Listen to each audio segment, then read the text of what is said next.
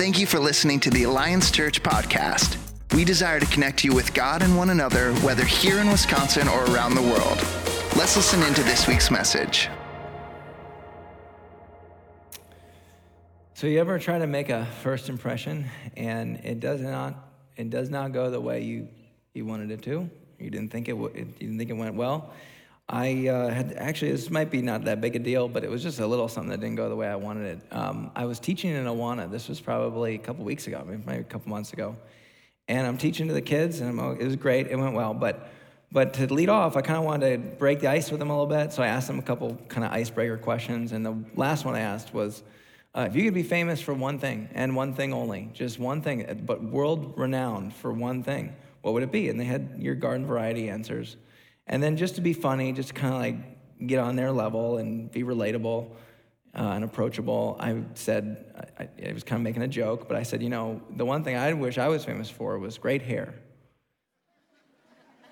See, that's a very appropriate amount of laughter for that joke but they laughed inappropriately long and hard. and it was, it was such a great first impression, it was terrible. And so I was like, we're gonna teach on respecting your elders tonight. and it went, it went okay. It was good, but kids were like falling out of their chairs, like, look at that bald guy. anyway, yeah, if you make first, good first impressions, I, I'm just thinking about folks online right now. I'm thinking, boy, it's so nice to make a first impression online because there's this thing called the delete button. You know? delete, delete, delete, right? You can kind of get away with uh, curating your first impression. Well, I you only get one. You don't get two first impressions. I just thought, man, for my first series, my first week here uh, as senior pastor, I, I just didn't want it to be anything other than that right there. Wow, God. I, I said, I mean, it, that is uh, what my hope was, is that every week for this series, next month, next to the end of February, that we just drop you off on the driveway or the, the doorstep. Wow, God. You know, just, just in awe and in wonder of his glory and his goodness and his majesty. And that's it. And just, just if we could do that using scripture, just letting scripture do the work of dropping us off at that doorstep. My hope is you leave here today hungrier for God than when you came in. You know, it, you know how you're, as a pastor, how you're doing it right is if people leave and they're more hungry than when they came in. They're more hungry for the Lord. They're not, it's not like they're like, oh boy, I'm full. That was good. But now it's time to just set faith and spirituality aside for the rest of the day and, and I got my fill for the week. It's no, you'll leave there and you go, man, I want more of God in my life. I want to, I am hungry for more of His word, more of His authority in my life, more of what He has to say, and more of His values. I'm more hungry, not less. The godliest people I know, eh, the people that walk with the Lord that are really God, they have hunger. I mean, they are hungrier than I am for God. I mean, that's just, that's what a measure of maturity is in the faith. And so I hope as you leave, that's your story. And we did it by going back to Isaiah chapter 6. We did this last week. That was his commissioning service. So if you remember, last week I was being commissioned as uh, the new senior pastor. I thought, let's look at Isaiah's commissioning. What was that like? And if you remember Isaiah 6, it starts out with, um, with God just inviting Isaiah, and we don't really know, it's not super descriptive as to like how physical or uh, experiential this manifestation was, but he, Isaiah found himself somehow, spiritually or vision wise or something, in the throne room of heaven, and God doesn't say anything. He just brings him in, he just sets him into the throne room of heaven. And it's just his presence. I mean, God doesn't rebuke him or say it's just his presence. And Isaiah starts doing the talking. And the first thing he says is, Woe is me. You know, he's just undone. Woe is me. And he's just dealing with the reality that all of us, it's the response we'd all have in the presence of a holy, almighty God.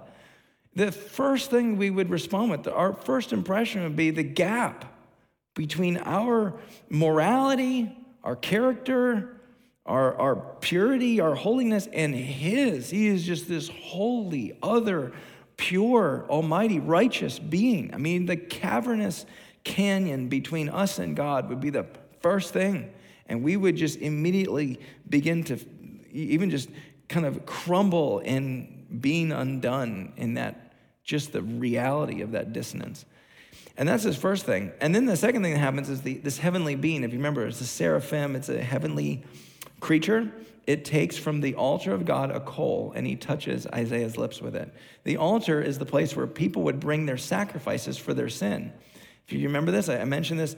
God in the Old Testament, first half of the Bible, he, he, he says, Hey, listen, you have sin, and I'm a just God. That's good news. God isn't unjust, He's just. That means sin gets dealt with.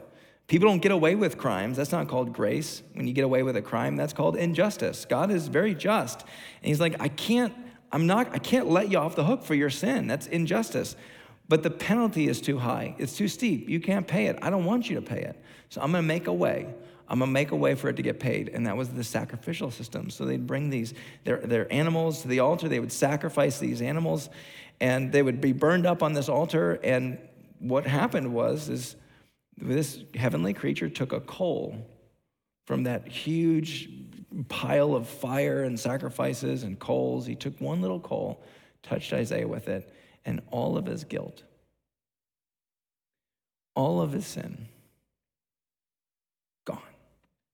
one call.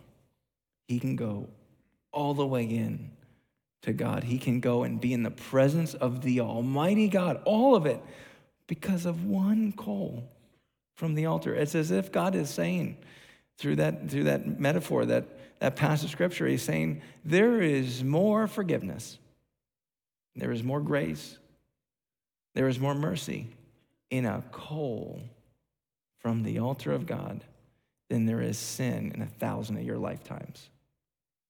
Plenty. There's plenty of forgiveness.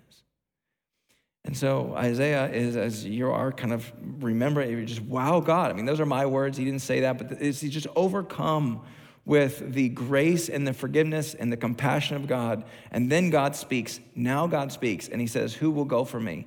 Because he has a mission. There are, there are his people that are out there that need to come in, that need to be re- redeemed and brought back into community with God. And he says, Who's going to go and tell them to repent and turn? And Isaiah, the natural thing you can do when you have all that you get in the, in the gospel, and when you have all the forgiveness of God and all the mercy, it's the natural thing you can do. I'll tell them. They got to know. I'll go. Send me, is what he says. And we talked about this last week. You don't go from woe is me to send me without wow God.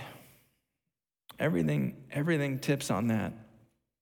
Best way I kind of tried to sum it up was you'll never go and give hope or give forgiveness or give whatever you want to put in that blank. You'll never give compassion, give grace, give mercy, give love. You'll never give any more than you allow yourself to receive from God. If you're drinking in God's forgiveness for your life through a straw, what makes you think you're going to forgive people in your life? What makes you think you're going to be able to love your enemies the way that God commands you to? If you're drinking in the love of God for your life through a straw, you, you have to widen. And all of your Christian life is just asking God through His Word to widen your capacity to receive.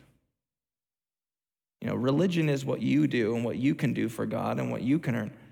Christianity is just asking God, God, would you, would you open my eyes? Would you help me understand how much I have in you? Because the wider that is, the wider the forgiveness, you're going to forgive everybody at that point. The wider that love is, that you realize you have from God that you're going to love everybody. The widen the, the, the wide the hope is that you have in your own future and your and your plans and the hope that you have in God, the wider you're going to be in giving hope to other people. The more hope you can give away. I mean, when your kids watch you watch the news, I mean, they're watching. You're teaching them, right? And if you want to be a beacon of hope for them, how much how much hope are you allowing yourself to receive from the Lord, from the throne room of heaven? Because there's plenty. So your, your whole Christian walk is just saying, God, widen it. Give me the capacity to handle more of what is already available to me in heaven and in your throne room through your word. But here's the problem it all starts with woe. You know, you can't be all wow no woe. it starts with woe. And this is where it's hard because I think in a room this size, every one of us have PTSD from somebody, a parent, or an, a, a friend, or an influence in our life, or maybe even a local church that has tried to manipulate or extract grief and woe from us, right? I mean, maybe the intentions were good, but what they were doing was rather than put you into the throne room of heaven through scripture, they were just trying to shame you and, and heap guilt on you for your sin, right? Trying to extract woe from your life, right? Like you ought to feel bad and like trying to just make you feel this, this thing. And maybe it was manipulative and bad. And now, and now no one, even people with all the right intentions of the world, can tell you you're wrong. I mean, the first time a pastor gets up and tells you, hey, that's sin in your life and you ought to repent of it, it's like, well, I can't. And because there's just so much PTSD from people manipulating your emotion, trying to get you to feel shame and bad for stuff that you just won't even take the good anymore. No one can tell, no one can rebuke you. And you're just stuck. And you're never gonna get to wow. You, you can't skip the woe. The wow makes no sense without the woe. So let's deal with the good grief, the, the godly sorrow and grief. And here's how we're going to do it today. We're going to actually do it through Paul. Paul was planted a church. The Apostle Paul planted a church in Corinth.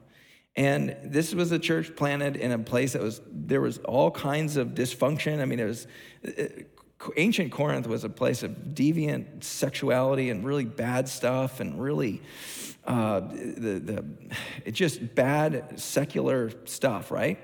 And he plants a church there and it goes good.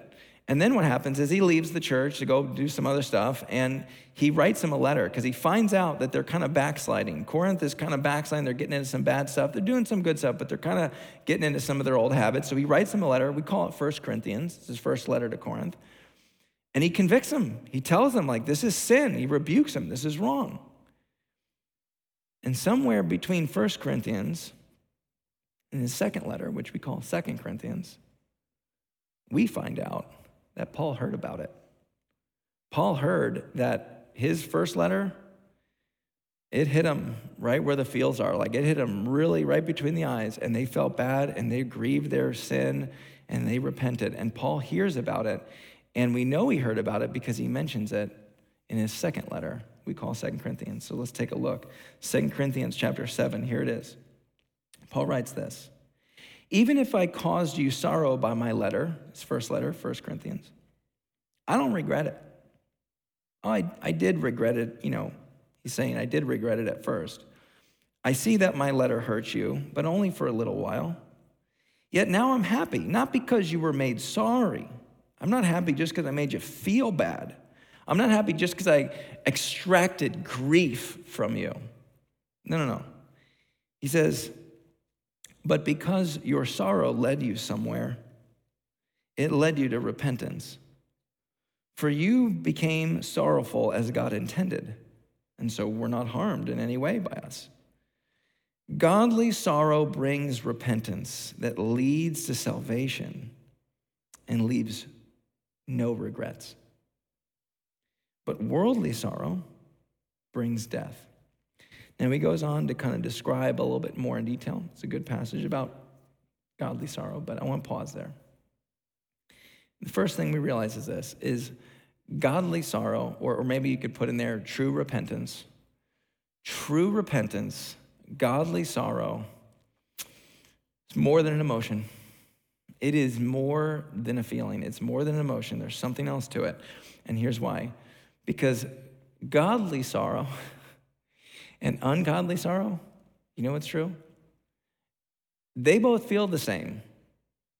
Like if you've ever, if you ever like feel bad about sin, you feel bad about something you did, and you kind of try to stand there and go, is this, you know, bad sorrow, like the, the shame and the, is this bad sorrow, or is this the godly sorrow? Like, is this conviction that like I, I need that's gonna help me?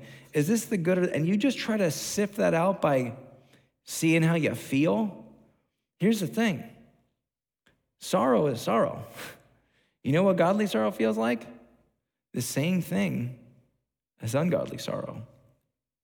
It's sorrow. It feels the same. So you'll never get to the bottom of that answer just by asking, How do I feel? If you feel bad, it could be either one still. The question is this where is that sorrow? Where is it leading you? Where is it taking you? What's the direction? The only way you figure that out is time and where you are in your heart, in your spirit, in your life, in your actions. It's only that's the only way you know. You just got to give it some time. Where is this leading me? Where are these grief feelings and thoughts? Where is it pointing me to? Is it pointing me toward the values and the priorities and the commands of God? Because if it's godly sorrow, keyword godly, it's leading you to God, which is the only place you find salvation. If it's ungodly sorrow, it's leading you somewhere. So that's the second point. I don't know if we put it up already, but godly sorrow, it's got a motion to it. It's moving you somewhere. Ungodly sorrow, one of the places it will drop you off at is regret, right? Because godly sorrow leaves no regret. Ungodly sorrow, ungodly sorrow, man, if you've been on that road, maybe you've been on it. I'm gonna be honest with you, some of you have been on it maybe every bit since the sin. You know, I sometimes wonder if the worst thing that Satan could do is not get you to sin, it's all the bad stuff afterwards that keeps you from running to the heart of God. That's the real problem with sin, is all the stuff that separates you from God because of what it does in your heart. It leads you to this ungodly sorrow where you just filled with regret and just self-loathing, self-hatred, and you just regret is wishing it never happened and wishing you could rewrite your own story. And that's like, I mean, that's the nth version of that is that you don't even like your story. You want to end your story, right? The self hatred that even, I mean, look at Judas and Peter, right? Judas and Peter both betrayed Jesus. Judas has the ungodly sorrow that leads to uh, regret and self loathing to the point where Judas, he ended his life. He wanted to redo it all. He wished he wasn't even born. But Peter, I mean, Peter had sorrow. I mean, I'm not saying you don't have sorrow for sin. Look, there are things that whenever you talk about them should be grieved. It doesn't mean you're not past it. It just means that what you're talking about and what you're dealing with is sorrowful, even godly sorrow. You ought to have sorrow for sin. But Peter's sorrow for betraying Jesus, for denying him, it goes a different direction, doesn't it? It goes a different place. Read first, second Peter, he doesn't regret his life, his story, his walk. Sorry about sin, no regret. See, if you want to know what this looks like, it's, it's the ability to have a life that's imperfect, that's got sin in it. And yet, you're not crushed under this self hatred and regret because the sorrow has been leading you to the cross. You see, that's what you got to ask yourself. Is it leading me towards salvation? Not that you're getting saved every time, you know, you sin and then you repent. It's not that you get saved every time. It's not salvation. You have it, now you lost it, now you got it back again. You lost it, now you got it back. It's not that. It's that when you when you repent of sin in your life, what you're really doing is you're going back to where your salvation comes from. You're going back to the cross. You're going, I am right before God. This sin is covered under the grace and the blood of the Lord. And so I confess it. I look honestly at it. it I grieve it. You can't skip the sorrow. In fact, if you really look at it, it's going to just make you sorry about it. But it, it, it leads you to a place where you go, the salvation in my life has taken new territory. It's now, there's a new understanding, new implication of the forgiveness of God in my life in this area.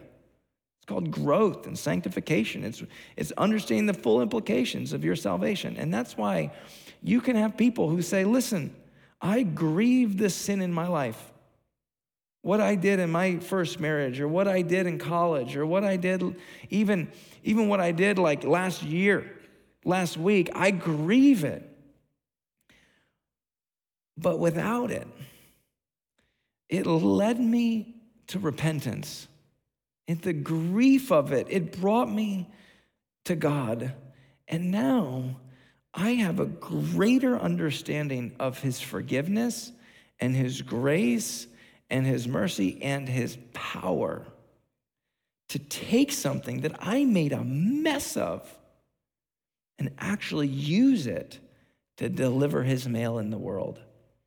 There may even be people that you are, you are able to, to warn them and prevent them from walking down and making the same sin you did because of how God used and redeemed that part of your story. You're actually keeping people from the same kind of stuff. God has taken this, this mess that you made and now He's using it to help other people.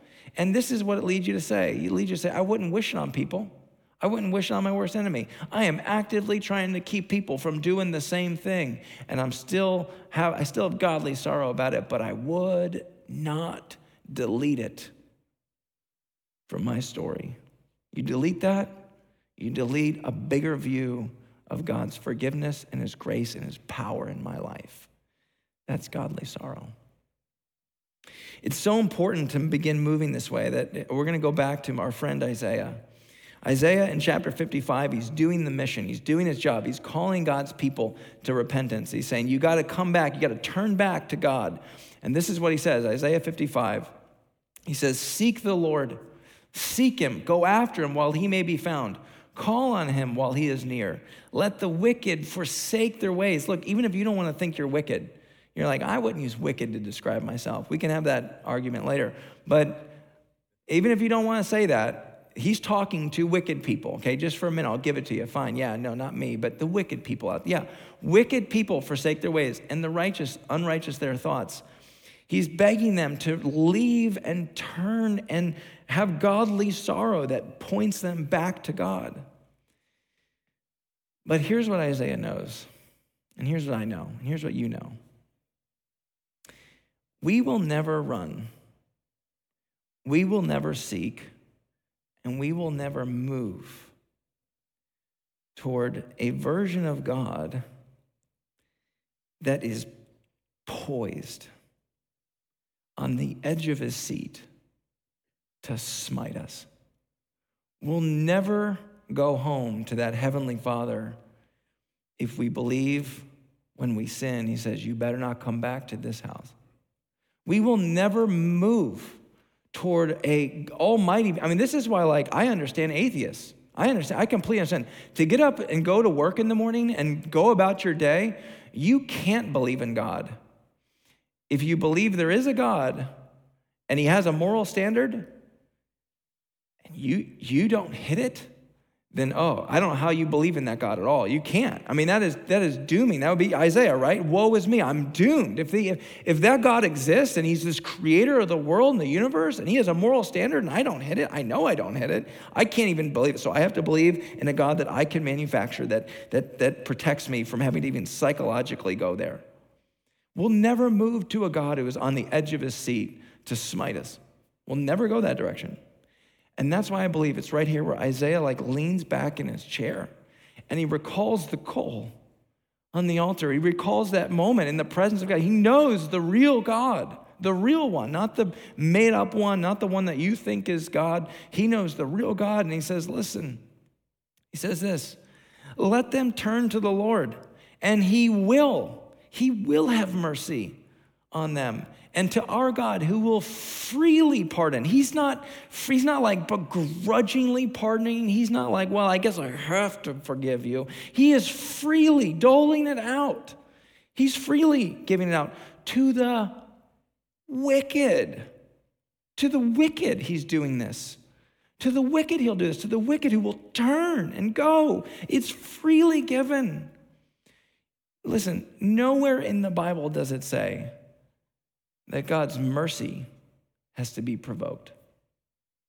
It does say you have to provoke his anger. God's disposition, his default mode is mercy for the wicked. For the wicked. And this is why in this, in this passage, the next, pa- the next line, God intervenes. God has to break in here. He's like, they don't get it. They still think when they close their eyes and when they think about their wickedness and they think about, can I go home? They still don't get it. They still think I'm waiting to smite them. That's why God breaks in. It's in quotes here. This is God talking now, remember? This is the next passage. Ready for this? He says this For my thoughts are not your thoughts, And neither are my ways your ways, declares the Lord. As high as the heavens, as the heavens are higher than the earth, so are my ways higher than your ways, and my thoughts than your thoughts. It's so high. I mean, a billion light years away. You're not even to the beginning, the starting point of the, of the universe, and you can't measure it.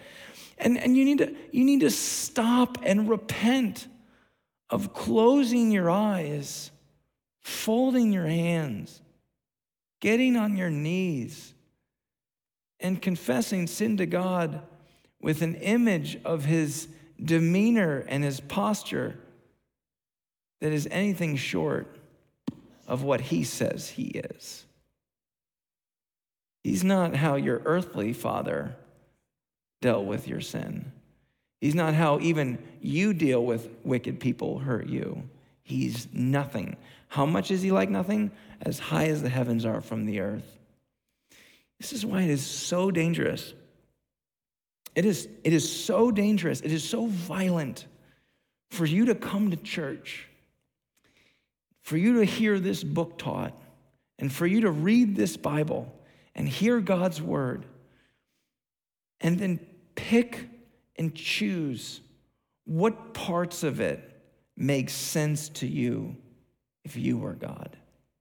You know, this is why it's so bad for you to have an idea of like, well, that's not how I would do it if I were God, or like, I don't, I don't, I don't think a God would do that. I don't think the real God, if it, if it doesn't feel right in my heart that God would do it, I don't think it's real.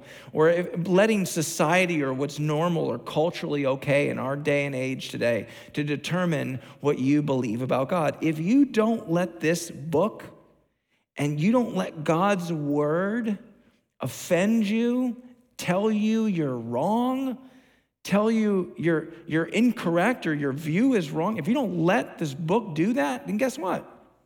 You're God, okay? You're God. If you don't let God tell you you're wrong, then you're God. So no wonder why you're lonely. No wonder why you feel like God's far away because you're God and it's just you. And here's the problem with that. Eventually, your God that you're creating, you will out sin the forgiveness of that God, and you know it. You know it. You will out sin it. You, you will do something that even you will say, I can't forgive myself.